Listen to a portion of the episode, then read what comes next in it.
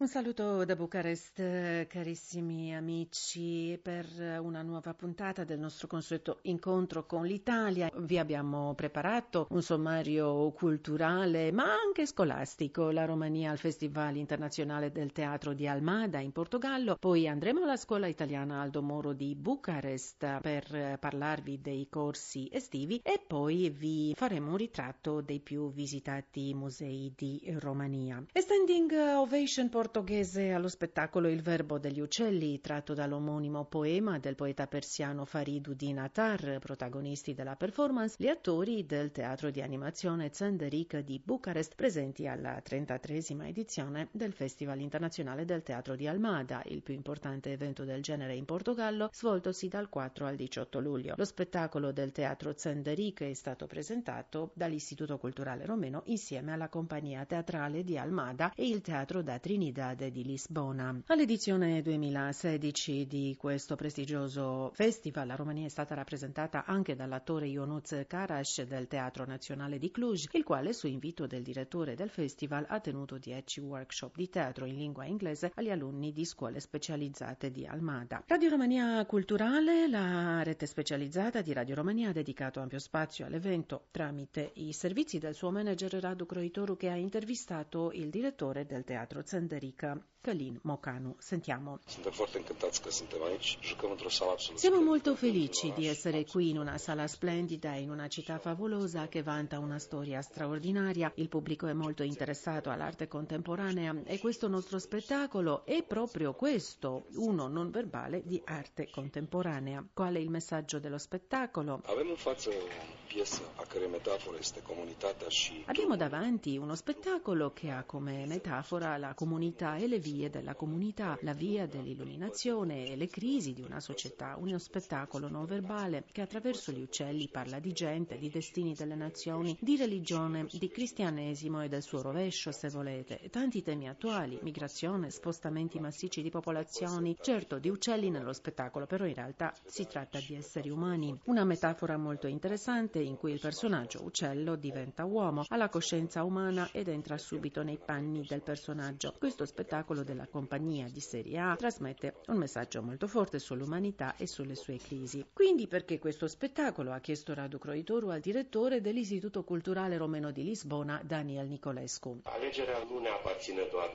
La scelta non è stata solo nostra, c'è stato anche un suggerimento del festival e del direttore artistico del teatro Rodrigo Francisco, il quale ha avuto modo di assistere a diversi spettacoli del teatro Zanderica in Romania e se ne è semplicemente innamorato della compagnia e di quello che mette in scena e ha voluto semplicemente averla come partner all'edizione di quest'anno del festival e ovviamente abbiamo accolto con grande piacere questa idea, avendo noi stessi una simpatia particolare per quello che fa il Teatro Zanderica. Oltre a questo festival, a quali altri grandi eventi l'Istituto Culturale Romeno connette gli artisti del proprio paese ai grandi eventi in Portogallo? In generale cercăm să nele PIM, evenimentele festivaliere. Generalmente tentiamo di partecipare ai festival, ma anche di creare i nostri propri eventi, un aspetto attinente al nostro orientamento e alla nostra strategia, oltre a quella di istituire una grandissima diversità dell'offerta culturale. Diversità significa coprire tutti i campi di eccellenza dell'arte e della cultura romena senza privilegiare un campo o un altro, letteratura, teatro, danza, cinema, musica e ultimamente, grazie al fatto che siamo riusciti ad avere una meravigliosa sede nel cuore di Lisbona, di concedere un'attenzione particolare anche alle arti visive, perché abbiamo aperto la propria galleria dove ogni mese vengono inaugurate mostre di pittura, grafica, ceramica, scultura, installazioni e così via, ha concluso il direttore dell'Istituto Culturale Romeno di Lisbona nella sua intervista a Radu Croitoru. E veniamo a Bucarest. Um, I corsi estivi della nostra scuola, ovvero sentirsi a scuola come a casa, sono le parole d'ordine che accompagnano sui social media le foto dei bambini ai quali quest'estate la scuola italiana Aldo Moro di Bucarest ha offerto di tutto e di più, da compiti a disegni, ginnastica o gite. Siamo andati a sentirli. Leonardo, raccontami un po' cosa stai facendo qui? I compiti. Vedo che c'hai qua il salto di dinosauro, no? Cos'è questo? È un racconto? Sì. E cosa fa Ammazza questo dino? Sono alla prima parte, non ho letto ancora tutto. E ti piace? Poi vedo che ha anche dei Il re. disegni. Il re. E lui è il re? Ah, diventa re. Vedo che c'hai anche dei disegni. Cosa fate voi qui? Dei lavoretti, delle cose belle. E ti piace? Sì. Ah, Vabbè, vedo che Però hai mi piaceva più la prima. che la prima classe quando facevi i corsi? Ma tanto comincerai la seconda. Ma alcuni se ne sono andati via. Ma poi nella seconda vedrai che scoprirai delle cose belle. No, Bene. io non farò la seconda qui. Ah, tu vai via? Sì. I tuoi genitori sono italiani entrambi? No, mia madre è rumena, mio padre è inglese. E tu sei italiano? Sì. Come mai? Sono nato in Italia. Ah, perché sei nato in Italia, ok. E adesso no, andai... sono nato mm, in Belgio, però sono italiano. Bravo, e sei fiero, sei orgoglioso di essere italiano? Sì, sì. E quindi tu adesso vai via. Fra poco. In Olanda. Immagino che papà lavora e viaggia e Sì, quindi devi per seguire... questo dobbiamo andare di là, perché mio padre viaggia. Ti dispiace che lasci i colleghi della scuola italiana? Sì. Buon viaggio, buone vacanze allora. Forse ci rivediamo, chissà. Cara Maria, pure tu alle prese con la matematica? Sì. Eh, ti piace? Sì. Cosa fai? Sei qui con i poligoni, come classificarli, poi tante cose da fare insieme. Oggi quando finite i compiti cosa fate, per esempio? I lavoretti. E cosa sono i lavoretti? Come, come lavoretti? Cosa fate? Dipingete? Fate? Ho visto tante cose, tanti disegni fatte da voi in questa piccola casetta che è tutta vostra. Raccontami, cosa sono i lavoretti? Facciamo delle cose fatte da noi, così che facciamo con la carta colorata. Cosa fate della carta colorata? Dei ventagli, delle farfalline? La scorsa settimana abbiamo fatto dei pesciolini. E oggi invece cosa vorresti fare con la carta? So, Cosa ti piacerebbe fare? un cagnolino. Cara Lavinia, tu invece fai i compiti di matematica, vedo. Sì. Come passa una giornata qui? Bene. Cosa fate di concreto dopo i compiti? Facciamo dei lavoretti, giochiamo e mangiamo dopo. Cosa mangiate? Non lo so perché ogni Oggi, giorno- ogni, ogni giorno è una cosa diversa, però roba buona, no? Sì. Brava, brava. Tu invece cosa fai? La valigia, tu fai la valigia delle vacanze, vedo, la stai preparando? Sì, perché fra tre mesi andrò ad Israele. Ah, bellissimo paese. Vai a vivere lì o vai solo in vacanza? Vado in vacanza e vado a visitare il mare. Ma bellissimo, scoprirai lì tutto. Ti piace quello che fate qui?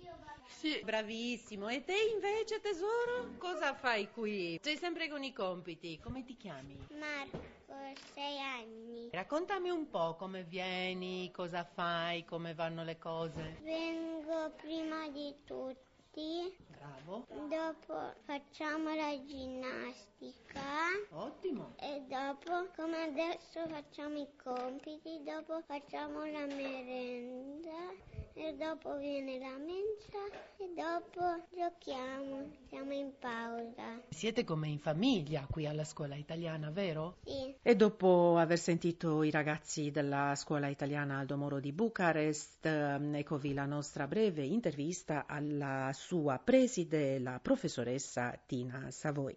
Cara preside, ecco, ci accoglie in mezzo all'estate. La scuola italiana ha continuato anche dopo la fine dei corsi a organizzare delle attività per il periodo estivo. Abbiamo visto i bambini che sono qui impegnati a fare sia compiti che a sviluppare le loro capacità, insomma, a fare stimolare anche la loro fantasia, insomma, tutto bello qua alla scuola italiana come sempre. Innanzitutto ben trovati, come sempre, sono sempre contenta di poter eh, condividere con voi e parlare con voi. La scuola estiva è nata su richiesta di alcune famiglie che non avendo la possibilità di avere dei nonni, grandi e buoni nonni che aiutano e durante il periodo estivo quando la scuola è chiusa i nipotini, ci hanno chiesto se potevamo continuare appunto. E noi abbiamo detto certo se una richiesta delle famiglie lo facciamo, come spesso moltissimi dei corsi che noi facciamo sono, nascono dalla richiesta delle famiglie. Rispondendo rispondendo al bisogno che loro hanno. E così è nata questa storia. È nata dopo esattamente due giorni praticamente che la scuola era finita e i bambini che veramente sono venuti a scuola contentissimi e questo ci ha dato poi la certezza e la gioia insomma di proseguire anche fino a tutto luglio. Ora eh, ovviamente non è una scuola, no, i bambini fanno tantissime attività, fanno delle gite fuori, eh, fanno però un'ora di compiti che l'idea è quello di mantenersi con la mente un piccolo allenamento per non dimenticare le cose ma assolutamente